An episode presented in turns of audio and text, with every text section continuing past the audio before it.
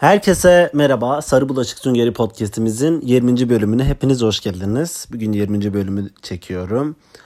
Ee, artık sayı koyduğum için hangi bölümde olduğunu biliyorum. Ee, nasılsınız? Merhabalar. Biraz ara verdim galiba. Bir iki hafta mı oldu, bir hafta mı oldu bilmiyorum ama biraz uzadı sanki. Anca böyle kendimi toplayabildim. Aslında bir beş falan gündür düşünüyorum çekmeyi ama bugüne nasip oldu. Bugün izinliyim. Eve geldim akşam işte dedim çekeyim biraz yeni işim hakkında konuşayım. Çünkü e, o işimi bıraktım. En son Belfast tatiline giderken size podcast çekmiştim. E, Belfast e, bölümünde anlat, anlatmıştım. E, gece kulübünde çalışıyordum biliyorsunuz. 6 ay boyunca gece kulübünde çalıştım ve e, ne kadar yorulduğumu anlattım size. İşimi değiştirdim ve kafeye başladım barista olarak başvurmuştum. Başvurduktan sonra da zaten kabul edilmiştim hani e, bir, bir haftalık tatilim vardı çalıştığım gece kulübünden öncesinden. E, ya 9 günlük haftalık iznim vardı. Onu kullandıktan sonra yeni, yeni işime başlayacaktım. İşte Belfast'a gittim o e, 9 günlük tatilimi hepsini değer, değer, değerlendirdim. Belfast'a gittim. E, gezdim falan baya güzel bir din bana çok iyi geldi gerçekten. Yani 6 ay boyunca gece kulübünde o yoğun mesaide çalıştıktan sonra böyle bir tatil gerçekten ilaç gibi geldi bana. Hala bile yani gece kulübünden ayrılalı 3 hafta falan oldu. 3 hafta olmasına rağmen hala bile kendime gerçekten çok yorgun hissediyorum. Çünkü gerçekten aşırı derecede yoruluyordum. Yani mental olarak zaten ayrı bir derece bir çılgınlar gibi yoruluyordum. Bir de yani vücut olarak gerçekten vücudum ayaklarım o kadar yoruluyordu ki hala bile vücudumu çok tam anlamıyla dinlenmiş hissetmiyorum. Çok yoruluyordum gerçekten çünkü. Yani düşünün işte 10 saat, 9 saat, 8 saat falan çalışıyordum günde. Bazen öğleden sonra 3'te opening shift'teydim. 3'te gidiyordum. Sabah 3'te 4'te çıkıyordum. 12 saat ediyor. 11 saat, 12 saat ediyor falan. Ve düşünün yani 2-3 katlı işte yok 4 katlı. Şimdi kiler var tamam mı? En alt kata kiler var. Bir üstünde dans bar var. Bir üstünde ikinci dans bar var. Bir üstünde e, staff room ve kitchen var. Yani personel odası ve mutfak var. Bir üstte menajer odası var. 5 kat. En üstte de drag giyindikleri oda var. 6 katlı bir yer. Tamam mı? Çok büyük bir gece kulübü. 6 katlı bir yer ve siz 12 saat orada çalışıyorsunuz. Sizin o katları hepsini çıkmak için illa bir işiniz oluyor. Yani zaten biz kiler e, birinci dans var, ikinci dans var ve staff room arasında mekik dokuyoruz sürekli. Oraya sürekli çık, çık in, çık in yürümek zorundasın. Ve zaten barın üzerinde çalıştığın için sürekli dolaşmak zorundasın. Duramazsın. Sürekli etrafa dolaşmak zorundasın. O kadar çok adım atıyorsun ki milyon adım atıyorsun bir gün içerisinde ve bu hepsi efor demek oluyor. Oraya git, buraya git, alt kata git, işte kekleri değiştir, üst kata git, ona getir, bunu getir, mutfaktan git, limon getir, oraya bunu malzemeleri getir falan. Anlatamam. O kadar yoruluyorsunuz ki ve ben ölüyordum artık. Bir de bunun üzerine mental olarak sinirlerim çok bozuluyordu. Mental olarak yorulmamın sebebi de sarhoş insanlarla çalışıyorsunuz. Çünkü gece kulübü herkes oraya eğlenmeye geliyor ve deli gibi içiyorlar. İnsanlar içmek değil yani böyle bir içmek yok. Deli gibi içiyorlar ve yani biz nasıl çay içiyorsak, su içiyorsak, su içiyorsak, biz nasıl su içiyorsak insanlar içki içiyorlar. Biralar, işte kokteyller, e, ya, türlü türlü içecekler anlıyor musunuz? Alkollü içecekler ve bunlar hepsini içen insanlarla muhatap olmak zorunda kalıyorsunuz bir yerden sonra. Çünkü Flor staff'tım ben ve barbeklik yapıyordum. Flor staff, florun üzerinde yani kat, kat görevlisi olarak yani katta dolaşan bir görevli olarak o kadar insan arası sürekli geçmek zorundasınız ve o insanların yere döktükleri içecekler, kırdıkları bardaklar, yere kusmalarını temizle, temizlemek zorundasınız. Bu hep sizin göreviniz. O kadar yoğun oluyor ki o kadar insanlar birbirine yapışık yapışık oluyor ki onların arasında geçip gitmek zorundasınız ve sürekli insanlara sorry sorry sorry sorry sorry sorry sorry deyip onları çekip kenara yolu açıp gitmek zorundasınız ve o, o yolları sürekli kontrol etmek zorundasınız. Yani yer yer yüz, üzerinde kırık işte bardak var mı, şişe var mı, içki dökmüş mü birileri yere ki siz paspası hemen alıp getirip onu kuralamanız. Blue, Blue Rule diye işte o peçete gibi Blue Rule var. Onu çok kullanışlı burada. Onu alacaksınız, florları sileceksiniz, süpüreceksiniz, kurulayacaksınız ki insanlar düşmesin, başlarına bir şey gelmesin. Sürekli bununla ilgilenin. Siz ayıksınız ve insanlar sarhoş. Ve insanlar sarhoş oldukları için size istediklerini, istedikleri her şeyi yapabileceklerini düşünüyorlar ve bu fikirdeler. Bu yüzden dolayı sizin vücudunuza dokunabiliyorlar. Sizinle dalga geçebiliyorlar. Size sizi elleyebiliyorlar. Kendileri sarhoş oldukları için sizin de onlar gibi rahat ol, olabileceklerini düşünüyorlar. Ama siz çalışıyorsunuz. Çok yorgunsunuz, çok streslisiniz ve gerginsiniz. Bunun üzerine insanlar size böyle yaptıkları zaman daha da çıldırıyorsunuz. Ve insanlar sizin vücudunuza sizin rızanız olmadan ve siz işteyken profesyonel bir şekilde işinizi yapıyorken insanlar sizin vücut e, dokunulmazlığınıza e, taciz ettikleri zaman bu sizi gerçekten mental olarak çıldırtıyor yorgunluktan ve bu da hepsi bir üstüne geldiği zaman artık gerçekten dayanacak haliniz kalmıyor. Ve bunların hepsi üstte işte menajerlerin saçma sapan hareketleri. İşte yani iş arkadaşlarına aranda olan madilik. Yani insanlara artık insanlar birbirlerini bahane buluyor kızmak, sinirlenmek ya da madilik yapmak için. Bunlar hepsi üste geldiği için e, o 10 saatlik çalışma çalışma vakti gerçekten işkenceye dönüşüyordu. Ve ben 6 ay orada dayandım. 6 ay boyunca orada çalıştım. Evet hani podcastlerimden hatırlıyorsunuz oraya ilk başladığım zaman ne kadar mutlu mutluydum. Hala da oraya pişman değilim orada çalıştım. Çünkü orası bana çok şey kattı. Yani şikayetçi değilim. Yani çalıştığım için şikayetçiydim. Çıktım oradan. Ama orası hala benim ailem. Çünkü orası bana çok şey kattı. Orası bir LGBT artı bir bar. Ve e, ben orada e, binlerce kişiyle tanıştım. Çok yabancı insanlarla tanıştım. Hayatımda en sevdiğim insanla orada tanıştım. Ve e, dilimi orada geliştirdim. İngilizcem, or İngilizcemi orada çok çok geliştirdim. Çok iyi insanlarla tanıştım.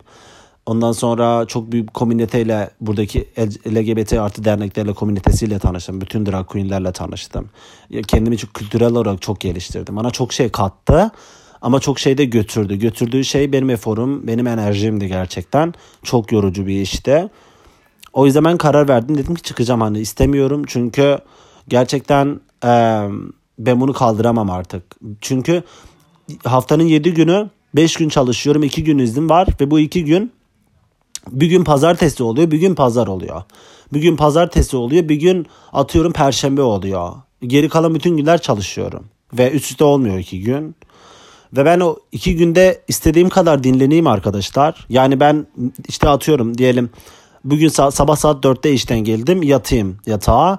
Ertesi gün izinli olduğum için saat akşam 4'te 5'te ancak yataktan çıkabiliyorum yorgunluktan. Çıktığım zaman da acık yemek gibi şeyler için yine böyle serilip yatıyordum koltuğa. Hiç sosyal aktivite yok. Bir şey yapamıyorum. Dışarı çıkamıyorum. Enerjimi olmadığı için güzel şeyler harcayamıyorum. Ve bütün günüm yorgun geçiyor zaten. Önceki günün yorgunluğu. Tam o yorgunluğumu geçmeden ertesi gün tekrar işe başlıyorum. Ve istediğin kadar dinlen, istediğin kadar izinli günün olsun. Sen hiçbir zaman dinlenmiş hissetmiyorsun. Çünkü hala kendini yorgun hissediyorsun. Bedensel olarak da, mental olarak da o işe bir daha geri döneceğini bildiğin için hiçbir zaman mutlu olamıyorsun.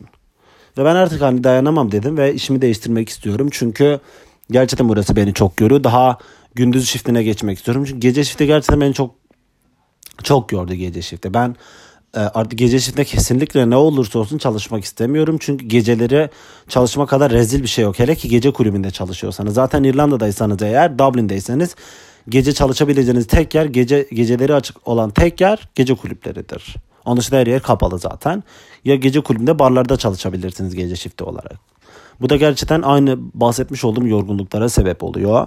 Ve ben dedim ki artık yani sabah düzenli bir hayata geçmek istiyorum. Normal bir hayata geçmek istiyorum ve gerçekten beni eşek gibi kullanmayacak ve insan gibi yaşayabilecek, insan gibi çalışıp para alabilecek bir işe ihtiyacım var. Bunu hak ediyorum diye araştırdım ve baristalığa başladım. Çünkü Türkiye'deyken 5 yıl boyunca garsonluk yapmıştım ve garsonluk yaptığım için de barda da çalışıyordum sürekli. Yani baristalık kısmında kahvelerde falan da yapıyordum. Orada bir deneyimim vardı. Dedim ki yani neden olmasın yani ben girerim bir hafta bir haftada hallederim yani. Benim halletmeyeceğim hiçbir şey yoktur inandıktan sonra. Ki gerçekten de çok özgüvenli ve e, girişken biri olduğum için çok çabuk kavrayabiliyorum işleri. Ve baristalı da seviyorum gerçekten. Kahve yapmayı seviyorum. Ve en azından içki ve alkolden alkolden de uzak olacağım için kendimi daha rahat hissedebilirim dedim. Çünkü ben gerçekten içki ve alkolü sevmediğimi fark ettim buraya geldiğimden beri. Ee, hayatımda hiç içki içmemiştim ben buraya gelmeden önce. Sadece bir, iki, bir, bir en fazla 6-7 defa Kadıköy'e gittiğim zaman bira falan içmiştim. Onun dışında pek iç, içmiyordum. Ee, zaten öyle bir hayatım da yoktu. Ona izin müsaade edebilecek bir hayatım da yoktu. Ki arada bir kırmızı şarap içiyordum o kadar. Ama buraya geldim bir 3 ay içerisinde çok iç, içtim. Hani hep izin günlerinde dışarı çıktığım zaman içtim falan. Baktım ki gerçekten ben sevmiyormuşum alkolü. Onu fark ettim. Yani deneyip e, hani denemeyip içimde e, kalmasın diye gerçekten tattım denedim. Çok içtim ama sonra baktım ki gerçekten yok sarmıyor. Çünkü içinde başım ağrıyor. Sevmiyorum. Çünkü tadı da benim tadım değil. Yani bir an biri artık sevmiyorum. Şat falan da sevmiyorum. Çünkü sarhoş ediyor. Bıraktım 2-3 aydır hiç içmiyorum mesela. 4 ay oldu falan. Böyle çok nadiren arada dışarı çıktığımız zaman bir bira içerim. Ama kırmızı şarabı her zaman içerim. Çok seviyorum kırmızı şarabı. Ne zaman eve gelsem izinli günlerimde alırım bir tane kırmızı şarap. Yemeğin yanına koyarım içerim öyle güzel sade sade. Kafamı hafif güzel ediyor o kadar. Onun için diğer içkileri sevmiyorum. Neyse işte barist, barda çal, barista olarak çalışsam dedim en azından böyle gece hayatından sarhoş müşterilerden uzak olurum diye düşündüm ve buraya başvurdum. Şu an çalıştığım iş yerine mülakatımı yaptım zaten haftalık izne çıkmadan önce. Onlar da beni çağırdılar. Gittim mülakatımı yaptım. Ne zaman başlayabilirsin dediler. Dedim ki 9 günlük iznim var çalıştığım yerden. O döndükten sonra başlayabilirim. Onlar da tamam dediler. Ve işe alındım. Döndükten sonra da başladım. Yeni işimde dediğim gibi baristayım. Sabahları işe gidiyorum. Akşam 7'de çıkıyorum. Sabah 7.30'da, sabah 9.30'da benim mesaim başlıyor baş, bu arada. Biraz evime uzak. Ee, buradan otobüste 10 dakika gidiyorum Dart'a. Tren var burada. Dart deniliyor buna İrlanda'da Dublin'de. Dart'a gidiyorum. Dart'ta 20 dakika sürüyor. Yani toplam 20-30 dakika yarım saatim geçiyor yolda. Büyük bir olay değil. 8'de uyanıyorum sabah. Ee, 8'de uyanıp işte üstümü falan değiştiriyorum hemen. Ee, gidiyorum otobüse. Otobüsten binip işte Dart'a gidiyorum. İş yerine gidene kadar saat 9 oluyor. Bir hala yarım saatim olmuş oluyor. Bazen 9-15'te gidiyorum. 9.30'da işe başlıyorum ve o kadar güzel ki size anlatamam yani gerçekten. Yani gece kulübüne rağmen, gece kulübüne nazaran ee, hiçbir şey yapmıyorum. Ve baristalık hani bir gün bana menajer ve oradaki çalışan diğer arkadaş bir gün gösterdiler bana bu kahve böyle yapılır latte işte. Ben zaten kahve düşkünü biri olduğum için nelerin nasıl yapıldığını az buçuk biliyordum. Ama cimbaliyi kullanmak, sütü işte sütün derecesini ayarlamak, kahvelerin espressoların üzerine süt nasıl eklenir, hangisini eklersen cappuccino olur, hangisini eklersen latte, hangisini eklersen mocha, macchiato, e, işte atıyorum flat white, um, hot chocolate, um, bla bla bla bir sürü kahve var anladınız mı? Yani sütü nasıl koyduğunuza bağlı. Bir de burada Türkiye'de yoktu. Türkiye'de bütün kahveleri aynı sütü kullanıyorlar. Ama burada çok farklı sütler var. Yani low uh, fat um, low fat milk var. Um, Ay İngilizce söyleyeceğim Türkçe çeviremiyorum gerçekten. Low fat, skinny milk, uh, whole milk, coconut milk, soya milk, uh, oat milk. Yani 8-9 farklı süt var ve müşteri sizden atıyorum. Can I get cappuccino with oat milk? Can I get latte with um, coconut milk? Can I get um, espresso, double espresso? Ondan sonra atıyorum can I, can I get mocha with, with uh, low fat milk? Bla bla bla. Yani insanlar sizden kahve istediği zaman hangi sütle yap, yapmanızı yapmanız gerektiğini de size söylüyor ve siz bunu kafanıza oturup ona göre yapıyorsunuz. Yani işte o hepsinin de şeyi farklı oluyor. Yani yaptığınız kapları farklı oluyor. Her kabın bir rengi var. Atıyorum koknat yani Hindistan cevizli sütle yaptığınız yani sütü sütün kabı işte sarı renkli oluyor. İşte oat milk oat milk ile yaptığınız e, sütün kabı farklı oluyor. Ondan sonra e, oat coconut, soya soya sosu işte soya ile soya sosu. Soya ile yaptı soya sütle yaptığınız kahvenin kabı farklı renkte oluyor. Ondan sonra normal süt var. Şişko süt var. Zayıf e, süt var. Bu da e, biraz şey oluyor aslında. Body shaming'e gidiyor ama hani o isimleri koymuşlar. Yani skinny milk e, daha az şey var içerisinde. Daha az protein var ve hani diyette olanlar, diyetini koruyan insanlar için işte low fat milk de normal süt. işte whole milk de ayrı bir süt falan filan neyse. Bunlarla o kahveleri yapıyorsunuz. Bunlar biraz bir haftamı aldı bunları tamamen hepsini oturtmak ama ben bir haftada oturttum gerçekten. Çok iyi öğrendim ve hemen kahve çok seviyorum kahve yapmayı. Normalde ben sabah uyanma, uyanmaktan nefret eden bir insanım. Sabah insanı değilim hiçbir zaman. Türkiye'de de, Türkiye'deyken de zaten sabahları hiç, hiçbir zaman çalışmadım. Ee, ama burada sabah uyanınca kendimi hiç kötü hissetmiyorum. Gittiğim işi sevdiğim için gerçekten hiç kötü hissetmiyorum kendimi. Bunu hatır, hatırlıyor musunuz bilmiyorum ama gece kulübüne başladığım zaman da söylemiştim. Oraya da severek gidiyordum ama çok yorulduğum için artık severek gitmiyordum. Şimdi burada hiç yorulmuyorum ve gittiğim yeri sevdiğim için um, hiç böyle şikayet ederek gitmiyorum. Çok rahat bir şekilde uyanıyorum ve zorlanmıyorum hiç. Uyanıyorum, giyiniyorum, gidiyorum işe. Ee, iş arkadaşlarım çok iyiler, çok anlaştılar. Menajerim çok iyi, arkadaş gibiyiz zaten. Ee, müşteriler, arkadaşlar mü- müşteriler mükemmel insanlar. Ve ben hani gece kulübünde çalıştığım için hep sarhoş insanlarla muhatap olduğum için insanların ne kadar iyi olduklarının farkında değildim gerçekten. Ama ayık insanlar o kadar iyiler ki ben Türkiye'de de hizmet sektöründe çalıştım, garsonluk yaptım. Uzun süre çok garsonluk yaptım İstanbul'da. Gümüşhane'de de yaptım, İstanbul'da da yaptım. Gerçekten buradaki insanlar insan ve Türkiye'deki insanların birçok kısmı bok gerçekten. Onun farkına vardım. Çünkü Türkiye'de hizmet sektöründe çalışıyorsanız insanlar size bok muamelesi yapıyor. Eğer garsonsanız, baristaysanız yani götü boklu bir insan gelip bir çay içiyor tamam mı? Yaptığı trip sanki rezidans sahibi gelmiş orada dünyanın en büyük yemeğini yiyor. Öyle triplere giriyorlar. Ve gelip iki çay içerek 3 saati harcayan insanlar bile size orada o kadar aşağılık muamelesi yapıyorlar ki o kafelerde, restoranlarda. Bunu o kadar yaşayan uzun süre yaşayan bir insan olarak o kadar çok iyi biliyorum ki beni dinleyen an işlerde çalışan insanlar çok iyi hissedeceklerdir. Gerçekten Türkiye'de insanlar insanların işlerine göre muamele ediyorlar ve insanları çok aşağılıyorlar. Yani garsonken ben kendimi çok rahat hissediyordum Türkiye'de. Çünkü çok sınıf çok sınıf ayrımı var ve sınıfçılık yapıyor insanlar. Ve siz garson olduğunuz için en aşağılık meslek olarak görülüyor ve size insanlar istedikleri gibi muamele edebileceklerini düşünüyorlar. Bir çay içen insan, bir kahve içen insan, on kahve içen insan, nargile içen insan gelip size orada siz garson olduğunuz için istediği şekilde davranabileceğini ve sizi istediği şekilde aşağılayabileceğini düşünüyor. Ve Türkiye'deki insanlar bunu bu, bunu yapıyorlar. Ve mesela ben hatırlıyorum ben Big Mamas gibi büyük bir yerde çalışıyordum ben Türkiye'de. Ee, ben garsondum o zaman. Üniversite okuyordum. Yazları ve 15 tatillerde çalışmak zorundaydım param olmadığı için. Ve ben çalışıyordum. Ee, ve insanlara var ya götlerini yalıyorduk böyle. Merhaba hoş geldiniz bir şey ister misiniz? İşte onların yüzüne gülmek zorundasınız. Ya insanlar Allah muamelesi yapıyor, yaptırıyordu bize patronlar. O kadar aptal bir şeymiş ki buraya geldiğinde fark ettim ben bunu. Yani o insanın benden ne farkı var ki ben orada çalışanım o insan gelip orada bir müşteri bir şey içecek yiyecek siktir olup gidecek. Benim o insana tapma ve benim o insana çok büyük bir şeymiş gibi davranmamı gerektiren şey ne? Burada onun benden daha üstün olmasını gerektiren şey o da başka bir yerde çalışıyor. Ben mesela hatırlıyorum yani ben garsonluk yapıyordum tamam mı? E ben orada garsondum. Başka bir kafede garson olan arkadaşım başka bir insan izinli gününde gelip orada içiyordu. Bir şeyler içiyordu. Ve bana aşağılık muamelesi yapıyordu. Böyle bir aptallık olamaz. Kendisi başka bir yerde çalışıyor ama çalışmadığı zaman gelip bir şeyler içmeye geldiği zaman çalışan birisini aşağılıyor. Ya bu kadar aptal bir zihniyet ki patronlar bile bunu destekliyor ve patronlar çalışanların iş, e, müşterilere karşı bu şekilde davranması gerektiğine dolayı baskı yapıyorlar.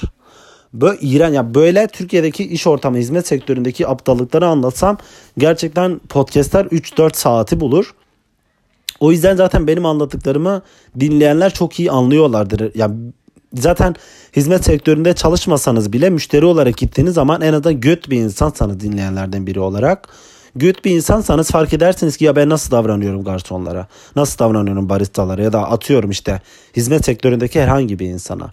Ya o insan orada para kazanmak için çalışıyor tamam mı? Mesaisini harcıyor ve size götlük yapmadığı sürece size iğrenç bir muamele yapmadığı sürece sizin o insana kötü davranma hakkınız yok ki. Yani o insan orada çalışıyor diye cevap veremiyor diye siz o insana aşağılık muamelesi yapamazsınız. Çünkü siz de başka bir yerde çalışıyorsunuz. Türkiye'de böyle bir sistem var. Yani ba- başka bir yerde çalışan bir insan aynı başka müşteriler tarafından aşağılandığı için başka bir yere içmeye ve eğlenmeye gittiği zaman o da oradaki çalışanlara aşağılık muamelesi yapıyor. Bu aptal bir kısa döngü ve herkes bunu tekrar tekrar ediyor.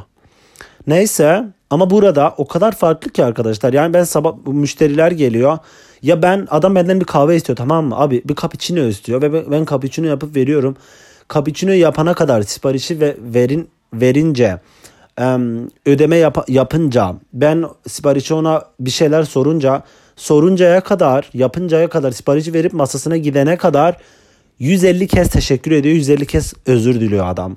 Parasını verip bir kahve içiyor ve defalarca özür diliyor. O kadar güzel davranıyorlar ki, o kadar kibarlar ki özür dilerim. Şunu şunu alabilir miyim? Çok teşekkür ederim. Çok güler yüzü. Nasılsın? Mesela insanlar şöyle sipariş veriyor. Hi, good morning. How are you? Can I get coffee? Hi, good morning. How are you? Mesela, hi, merhaba, günaydın. Nasılsın? Hi, good morning. How's going? Merhaba, nasıl gidiyor? İşte, ay çok işte merhaba kolyeni çok beğendim. İşte saçlarını çok beğendim. Bir kahve alabilir miyim? Bu şekilde davranıyor ve ben ona kahvesini verdiğim zaman işte şöyle mi istersin böyle mi istersin? Ay çok özür dilerim ben şöyle versen çok çok teşekkür ederim. Daha mutlu olurum. Ve böyle böyle bir şekilde versen daha güzel olur. İnsanlık görüyorsunuz gerçekten ve diyorsunuz ki bazen böyle dalıp düşünüyorum. Ben bu insanlar hani kahve alıyor niye bana özür diliyorlar ki? Yani bu insan bir kahve niye bu kadar çok teşekkür ediyor? Tamam al kahveni git abi yani o kadar teşekkür etmenin anlamı ne diyorum falan mesela. Yani o kadar geldiğim yer mağaradan çıktığım için gerçekten geldiğim yer mağara olduğu için insanlar hep mağarada yaşadıkları için insanlık göremediğimiz için insanlık görünce hal, e, haliyle şaşırıyoruz gerçekten. Çünkü gerçekten e, dediğim gibi yani insanların siz hizmet sektöründe çalışıyorsanız insanların size davranma şekli sizin gün içerisindeki motivasyonunuzu o kadar etkiliyor ki bakın size sadece bir örnek vereyim. Atıyorsunuz mesela mesela kafamda bir şey var tamam mı çalışıyorum ben. Günüm iyi gitmiyor. Kötü bir şey olmuş kafamda ya da bir derdim var bir sıkıntım var. Çalışıyorum bunun üzerine. ve Benim mutsuz olma gibi bir lüksüm yok insanlara hizmet verirken. Çünkü insanlar bunu hak etmiyorlar. Benim özelimde özel hayatımda kötü bir şey var. Ama insanlar benden hizmet beklerken kahve beklerken ben kaldırıp kahve bardağına şak diye tabağa vurup al götür bu kahveyi deme hakkım yok. Ya da o insanları sırıt yani o insanlara yüzüme asma hakkım yok en azından. Çünkü o insan benden hizmet bekliyor. Bir kahve içmeye gelmiş ve ben ona yüzümü asarsam o insan da moralini etkilerim ve o insan da kötü etkilenir. Bla bla bla. Ee, bu yüzden bir insan benden bir kahve isterken bir şey istediği zaman teşekkür ettiği zaman benim modum değişiyor. Mutlu oluyorum anlıyor musunuz? Ve mutlu olduğum için o insana daha güzel hizmet veriyorum. Ve o insana insanla arkadaş oluyorum ve yani hizmet almaya gelen insanlar bana çalışan gözüyle bakmıyorlar ve ben kendimi çalışan olarak hisset daha havalı hissediyorum. Çünkü burada tam tersi bir iş yerindeyseniz hizmet almaya gelen insanlar size muhtaç olduklarını bildikleri için size çok iyi davranıyorlar ve siz de orada her şey elinizde olduğu için onlar size nasıl davranırsa onlara o kadar hizmet verebilirsin. Yani şu şekilde. Bir müşteri ise götlük yaptığı zaman ona hizmet etmeme gibi bir lüksünüz var. Çünkü menajer size baskı yapmıyor. Sen köpek gibi çalışacaksan müşteri senin ağzına sıçsa bile müşteri haklıdır demiyor buradaki menajer ya da buradaki patronlar. Buradaki patron diyor ki sen işçi olabilirsin ama senin hakların var. Kimse seni ezemez. Kimse sana haksızlık yapamaz. Eğer bir müşteri sana haksızlık yaparsa bana söyleyeceksin ve güvenliğe söyleyeceksin onu direkt dışarı atacağız. Bu gece kulübünde de böyleydi. Beni, beni taciz eden, vücuduma benim iznim olmadan dokunan insanları ben güvenlikçe şikayet ediyordum. Ve dışarı, yaka paça dışarı köpek gibi dışarı atıyorlardı. Bu her yerde geçerli. Ben alışveriş merkezinin içerisinde bir kafede çalışıyorum. Alışveriş merkezinin güvenlikleri sürekli dolaşıyor.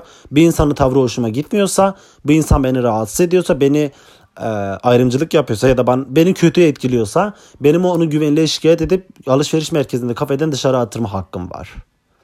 İnsanlar bunu bildikleri için isteseler de götlük yapamıyorlar ve ve siz çalışan olarak gibi hissetmiyorsunuz kendiniz. Yani siz kendinizi köle gibi hissetmiyorsunuz. Siz daha çok avantajlı ve o insanlara onların tavırlarına göre hizmet edeceğinizi ede, edeceğinizi bildikleri için size kötü davranma, davranma hakları ki zaten öyle insanlar da yok.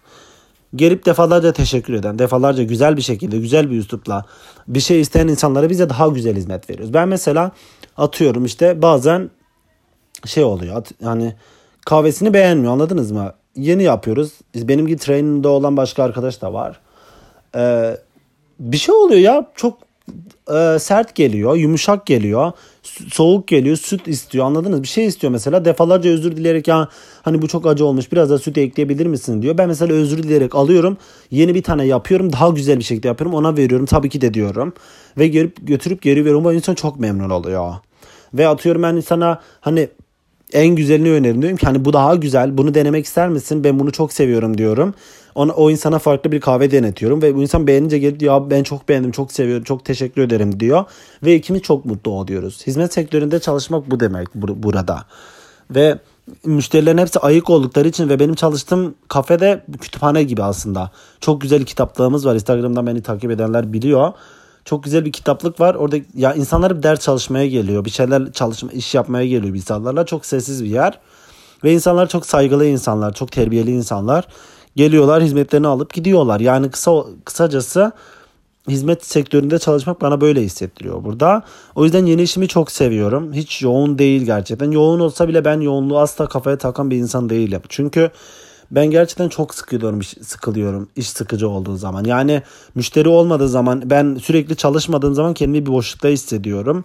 Ve ben e, önce gece kulübünde bir saniye bile boş duramadığım için alıştım tabii. Türkiye'deki de böyleydim. Burada mesela müşteri olmadığı zaman duruyoruz telefonla oynuyoruz ama ben kaldıramıyorum bunu yapamıyorum. Çünkü sıkılıyorum ben telefonla oyna oyna nereye kadar ayakta durmak. Ben gidiyorum mesela kocaman kitaplığı tertemiz yaptım geçen gün. Bütün kitapları indirdim hepsini teker teker sildim yerine koydum. Çok güzel kitaplar buldum İngilizce. Ondan sonra bir gün işte bütün rafları indiriyorum onları temizliyorum. Ya temizlik yapıyorum bir şeylerle ilgileniyorum ki vakit geçsin. Arkadaşlarım diyor ki ya mesela bir şey yapmak zorunda değilsin dur abi yani hani böyle dur. E ben böyle durup ne yapacağım yani? Çünkü sıkılıyorum anlıyor musunuz? Ben bir şeyler yapmadan duramıyorum. Bir de önceki bölümlerde size söylemiştim. Biz böyle alışmışız. Biz eşek gibi çalışan insanlar olduğumuz için buradaki işverenler Türkiye'den gelen insanları çok seviyorlar. Eğer gerçekten çalışkan ve bok gibi bir insan değilse e, biz çok çalışkanız ve girdiğimiz işi kendimiz işi, kendi işimizmiş gibi önemsiyoruz ve bunu dikkate aldığımız için çok iyi çalışıyoruz. Çok iyi çalıştığımız için de iş sahipleri bizi çok seviyorlar. Bu yüzden dolayı da e, ben mesela yavaş çalışamıyorum. Ben gerçekten sürekli podyumdaymış gibi e, çalışmam gerekiyor. Sanki herkes beni izliyormuşum gibi çalışmam gerekiyor. Hele barın alt, arkasında çalışmak daha havalı tabii ki de bana benim için daha güzel oluyor. Çünkü kahve yapıyorsunuz, kahveyi süslüyorsunuz, latteleri artık süslemeyi öğrendim yavaş yavaş. Yani o insanlara o hizmeti veriyorsunuz. Öyle hoşuma gidiyor. Yani bu şekilde böyle gidiyor yeni işimi çok seviyorum gerçekten. Ee, biraz uzak ama benim iş yerimi değiştirmeyi düşünüyorlar. Zaten bir ay burada çalışacaksın. Seni merkezdeki bir store'a taşıyacağız dediler. Merkezdeki şeyleri daha yoğun, daha kalabalık, daha geç kapatılıyor. Ben 7'de çıkıyorum. 7.30'da normalde çıkıyorum ama biz 7'de işimizi bitirip çıkıyoruz. Bilmiyorum belki orada da kalırım. Başka bir yere de taşınırım bilmiyorum ama şimdilik iyi hiçbir sıkıntım yok. Öyle yeni bir iş benim için çok iyi oldu gerçekten. Daha rahat ve kafam çok daha rahat. Ayık insanlarla muhatap oluyorum en azından. Kimse hayatıma müdahale etmiyor. İnsanları kahveden alıp oturup gidiyor. Teşekkür ediyor. Kahvesini içip gidiyor. Kimseyle muhatap olmuyorsunuz. Gayet temiz, nezi, tertemiz bir yer. Tertemiz işimiz var. İrlanda'da kafe kültürü gerçekten güzel. Çünkü insanlar gerçekten çok saygılı oldukları için biz problem yaşamıyorsunuz. Bar gece kulübü olayı gerçekten bir daha bir daha gerçekten açlıktan yerleri büyük konuşmayayım ama açlıktan dilimi yerlere sürtem yesem bile gece kulübünde çalışmak istemem. Yani büyük konuşmayayım mecbur kalmadıkça şey demem peki açlıktan yerleri silmekle mecbur kalmadıkça biraz tezat oldu ama gerçekten istemiyorum artık gece kulübünde çalışmayı neresi olursa olsun. Barda da artık ya barda bile çalışmam. İçki iç, içen insanlarla muhatap olmak istemiyorum. O kadar iğrendim ki artık. İçki, iç, içkiden bile soğudum yani. Görmek istemiyorum artık. Ee, hemen hemen öyleydi. Ee, iş muhabbetini konuştuğumuza göre biraz da bu Türkiye'deki gündemle ilgili konuşmak gerekirse çok geriyor beni gerçekten 6-7 aydır buradayım ama Türkiye gündeminden uzak kalamıyorum ister istemez. Ee, yani o gündeme de o gündemi de takip etmek zorunda hissediyorum kendimi ve hani orada neler oluyor Twitter'dan oradan buradan ister istemez e, arkadaşlarım takip ettim beraber etkileşim içerisinde olduğum arkadaşlarım orada yaşadıkları için bir şekilde karşıma bir şekilde çık- çıkabiliyor. Türkiye'de şu an en çok büyük problemlerden bir tanesi zaten Türkiye problem ülkesi. Yani yok yok bok, bok çukuruna döndü gerçekten artık.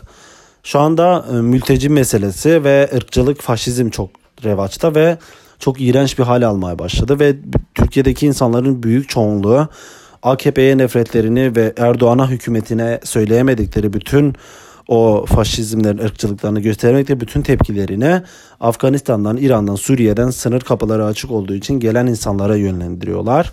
Bu da oradaki insanları mülteci savaştan kaçan ya da kendi ülkelerinden kaçan daha bir iyi bir hayat sürmek için yollarda perişan olan işte gelen insanların e, tekrar başka ülkede ırkçılığa, faşizme ve hedef göstermeye maruz kalmalarına sebep oluyor maalesef.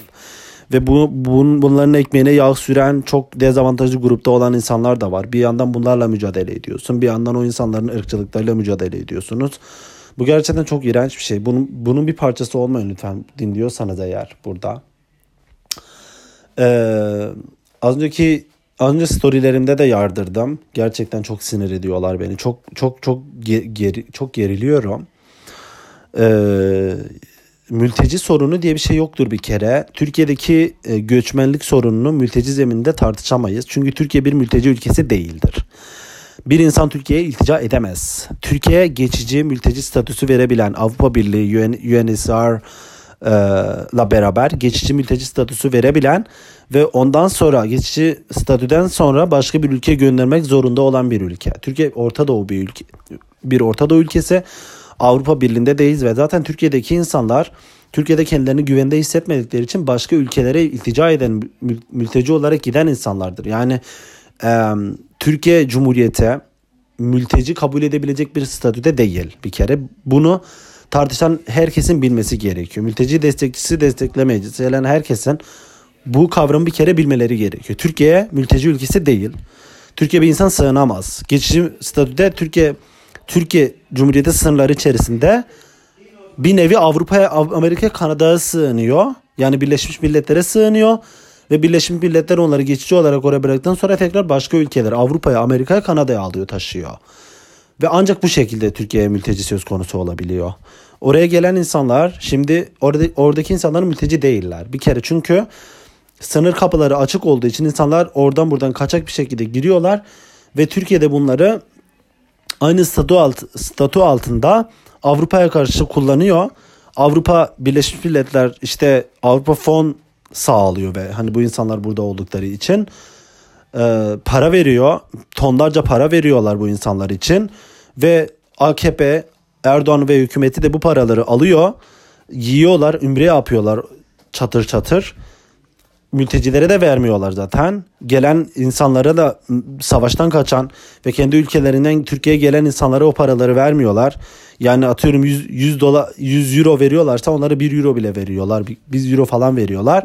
Ve o insanlar hepsi düşük iç gücü statüsünde çok çok çok ucuz yani fiyatlara çalıştırıyorlar ve nelere nelere maruz bırakıyorlar zaten kadınlara ve çocuklara yapmadıkları işkenceler, tacizler ve tecavüzler kalmıyor. Tabii ki medyada bunu bize göstermiyorlar. Medyada bize gösterdikleri şeyler Pakistan'dan, İran'dan, Suriye'den gelen iğrenç pislik erkeklerin e, kadınları taciz ettiği videoları, işte çocukları çekip TikTok'a attığı videoları bize hedef gösteriyorlar ki herkes zaten ırkçılıklarını, faşistliklerine, faşistliklerine bahane arayabilsin diye, bahane bulabilsin diye bunları bilerek sosyal medyada insanların önüne sürüklüyorlar ve o kadar büyük bir ırkçılık ve faşistlik körüklüyorlar ki insanlar gerçekten o insanları gördükleri yerde onlara bağırıyorlar, çağırıyorlar, ırkçılık rahat rahat ırkçılık yapıyorlar ve iğrenç iğrenç hareketler yapıyorlar. Bunlar bizim görebildiklerimiz. Kim bilir o insanlara neler neler yapıyorlar ve bunları biz göremiyoruz maalesef. Ve yapma, yaptıkları savunma da şu şekilde ya bizim ülkemize gelip bizim kadınlarımızı çocuklarımızı taciz tecavüz ediyorlar. Bunları söyleyen insanlar da zaten kendi ülkemizde kendi kadınlarımıza ve kızlarımıza erkeklerimize LGBT artılarımıza translarımıza şiddet uygulayan onlara taciz ve tecavüz eden insanlar aynı insanlar. Yani resmen şunu söylüyorlar biz bizim ülkemizdeki kadınlarımıza ve çocuklarımıza LGBT artı insanlarımıza translarımıza sadece biz Türkler şiddet uygulayabiliriz. Yani bir de elin Pakistanlısı gelmiş bir de onlar bizim üzerimize bizim hakkımızı elimizden alamazlar diyorlar resmen. O kadar komik ki ve şu anlama gelmiyor. E Türkler yapıyor Pakistanlılar neden yapıyor anlamına gelmiyor. Gelen insanların tabii ki de nasıl insanlar olduğunu bilemeyiz tabii ki de. Çünkü senin sınır kapını açık ve sınır kapının açık olmasının sorumlusu o sınır kapısından içeri, içeriye giren insanlar değil, senin sınır kapını açan hükümetin, devletin, devlet görevlilerindir. Senin burada tepki göstermen gerek tep, tepki göstermen gereken yer mülteciler ve senin ülkene rahat rahat giren insanlar değil, senin kapını açan, senin o kontrolsüz göçmen sorunu oluşmasına sebep olan hükümetin ve Cumhurbaşkanı'nın İçişleri Bakanı artık ne zıkkımın kökü bakanın varsa odur. Ama senin götün ona yemediği için sen biliyorsun ki bir tweet, bir tweet attığın zaman seni cezaevine yollayacak, seni soruşturma geçirecek, senin nefesini kesecek insanlar olduklarını bildiğin için sen o kinini, nefretini bu masum insanlara, masum olmasalar bile onların kişiliklerine yapmak yerine onların ırklarına, geldikleri yerlere, dinlerine, geldikleri kültürlere saldırmakla o içindeki kini ve nefreti bastırıyorsun. Bu da sen ne kadar iğrenç ve ırkçı ve faşist bir insan olduğunu gösteriyor. Sen Avrupa'ya geldiğin zaman bir Türk olarak, Amerika'ya gittiğin zaman, Almanya'ya gittiğin zaman orada bir insan olarak yaşamayı nasıl hak ediyorsan ve bunu nasıl savunup iddia ediyorsan ve orada maruz kaldığın en ufak bir hareket ayrımcılıkta bile Avrupa'da çok ırkçılık var. Türkiye'yi sevmiyorlar. Türkiye'ye çok ırkçılık yapıyorlar diye e, ağlayıp masaya çıkıp tepiniyorsan kendi ülkene gelen insanlara da aynı muameleyi yapamazsın. Çünkü o insanlar Orta Doğu'dan geldikleri zaman çok pis, iğrenç oluyorlar da Avrupa'dan gelen insanlar sana para verdikleri için daha değerli oluyorlar gözünde. Bu da senin faşist zihniyetin olduğunu gösteriyor. Ve siz kalkıp da bu bütün pislikleri ve rezillikleri biz kendi işte dezavantajlı gruptaki insanlar olarak ya da bizim dezavantajlı grupta ya bizim kadınlarımız kızlarımıza e, endişelendiğimiz için böyle düşünüyoruz. Ama biz ırkçı değiliz ama işte ben ırkçı değilim ama mülteci fobik değilim ama ülkemde Suriyeli istemiyorum. İşte e, hani kadınlar ve erkekler kadınlar ve çocuklar gelsin erkekler neden geliyor? Onlar neden savaşmıyor? Erkekler neden savaşmayıp da buraya geliyor diye bunun üstünü örtemezsin. Yani ee, biz ben bir Kürt olarak biz Kürtler olarak Türkiye'de bir Kürtler LGBT artılar translar kadınlar olarak Türkiye'de ne kadar iğrenç faşist insanlar olduğunu bilmesek diyeceğiz ki ya gerçekten bu insanlar haklılar bu endişelerinde.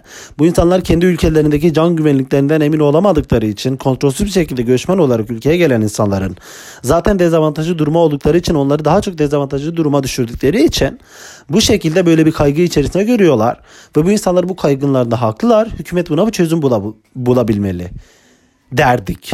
Ama biz sizin gerçek yüzünü Kürtler olarak yüzyıllardır bildiğimiz için hala bize Aynur Doğan'ımızın işte Aynur Doğan'ın Kürtçe müzik e, konserini yasaklayan insanlar olduğunu olduğunuzu bildiğimiz için 2022 yılında ve hala Kürt kadınları cezaevinde öldürdükten sonra cenazelerine taşladığınız taşladığınızı bildiğimiz için ve hala Selahattin Demirtaş gibi siyaset adama işte HDP gibi bir e, legal bir parti meclis partisine bu kadar ötekileştir ötekileştiren insanlar Doğu Anadolu'da Kürdistan'daki illerin tabelalarındaki Kürtçe tabelaları değiştirip Türkçe yapan insanlar olduğunu oldu, olduğunuzu bildiğimiz için bun, bun, bunları yiyemeyiz. Bunları bize yutturamazsınız yani. O yüzden siz zaten ırkçı ve faşistsiniz. Buna da ayrı bir kılıf buluyorsunuz. Ülkeniz zaten iyice boka batıyor. Ve siz gerçekten artık açlıktan nefesiniz koktuğu için bir de başka bir problem üste geldiği için bütün o derdinizi ona yüklüyorsunuz. Ama ben size söyleyeyim her zaman da söylüyorum söylüyoruz. Sizin çareniz e, bu insanlara hedef gösterip onları ülkenizden kovmak ya da o insanları hedef haline getirip onlara saldırmakla değil. Sizin çareniz bu değil. Sizin probleminiz bu şekilde çözülemez. O ülkenin en büyük problemi AKP gibi, Erdoğan gibi, siyasal İslam gibi bir bela ve insanları orada nefes aldırmayan sizsiniz kadınlara, LGBT artılara, trans kadınlara e, ne, nefes aldıramayan sizsiniz. En büyük problem sizsiniz. Zaten e, 20 yıldır AKP'ye bu şekilde izin verip iktidara gelmesine sebep olan insanlar olduğunuz için e, şimdi de yaptıklarınızın cezasını hepimiz bedelini ödedi, ödediğimiz gibi siz de ödüyorsunuz. Olan bize olduğu gibi size de oluyor. Ya, trans kadınlar e, mis sokakta mültecilerin işte mülteci diyorum mülteci değiller yani ya da e, oradaki insanlar medya nasıl bize yansıtıyor bunu da bilmiyorum.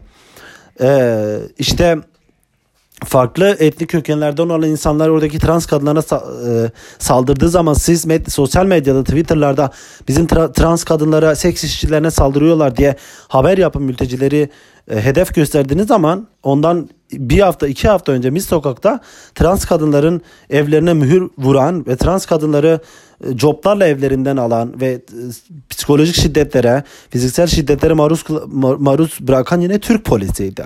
Zaten her zaman trans kadınlara öldüren ve onların e, haber olmasına bile engel olan insanlar olduğunuz için sizin bu e, ırkçılığınızı ve faşistliğinizi temize çıkarmak için dezavantajlı gruptaki insanları bahane göstermenizi hiç kimse yemiyor. Ve bunu dinleyen dezavantajlı grupta olan arkadaşlar da var. Saki var. Hep kitlemiz bu.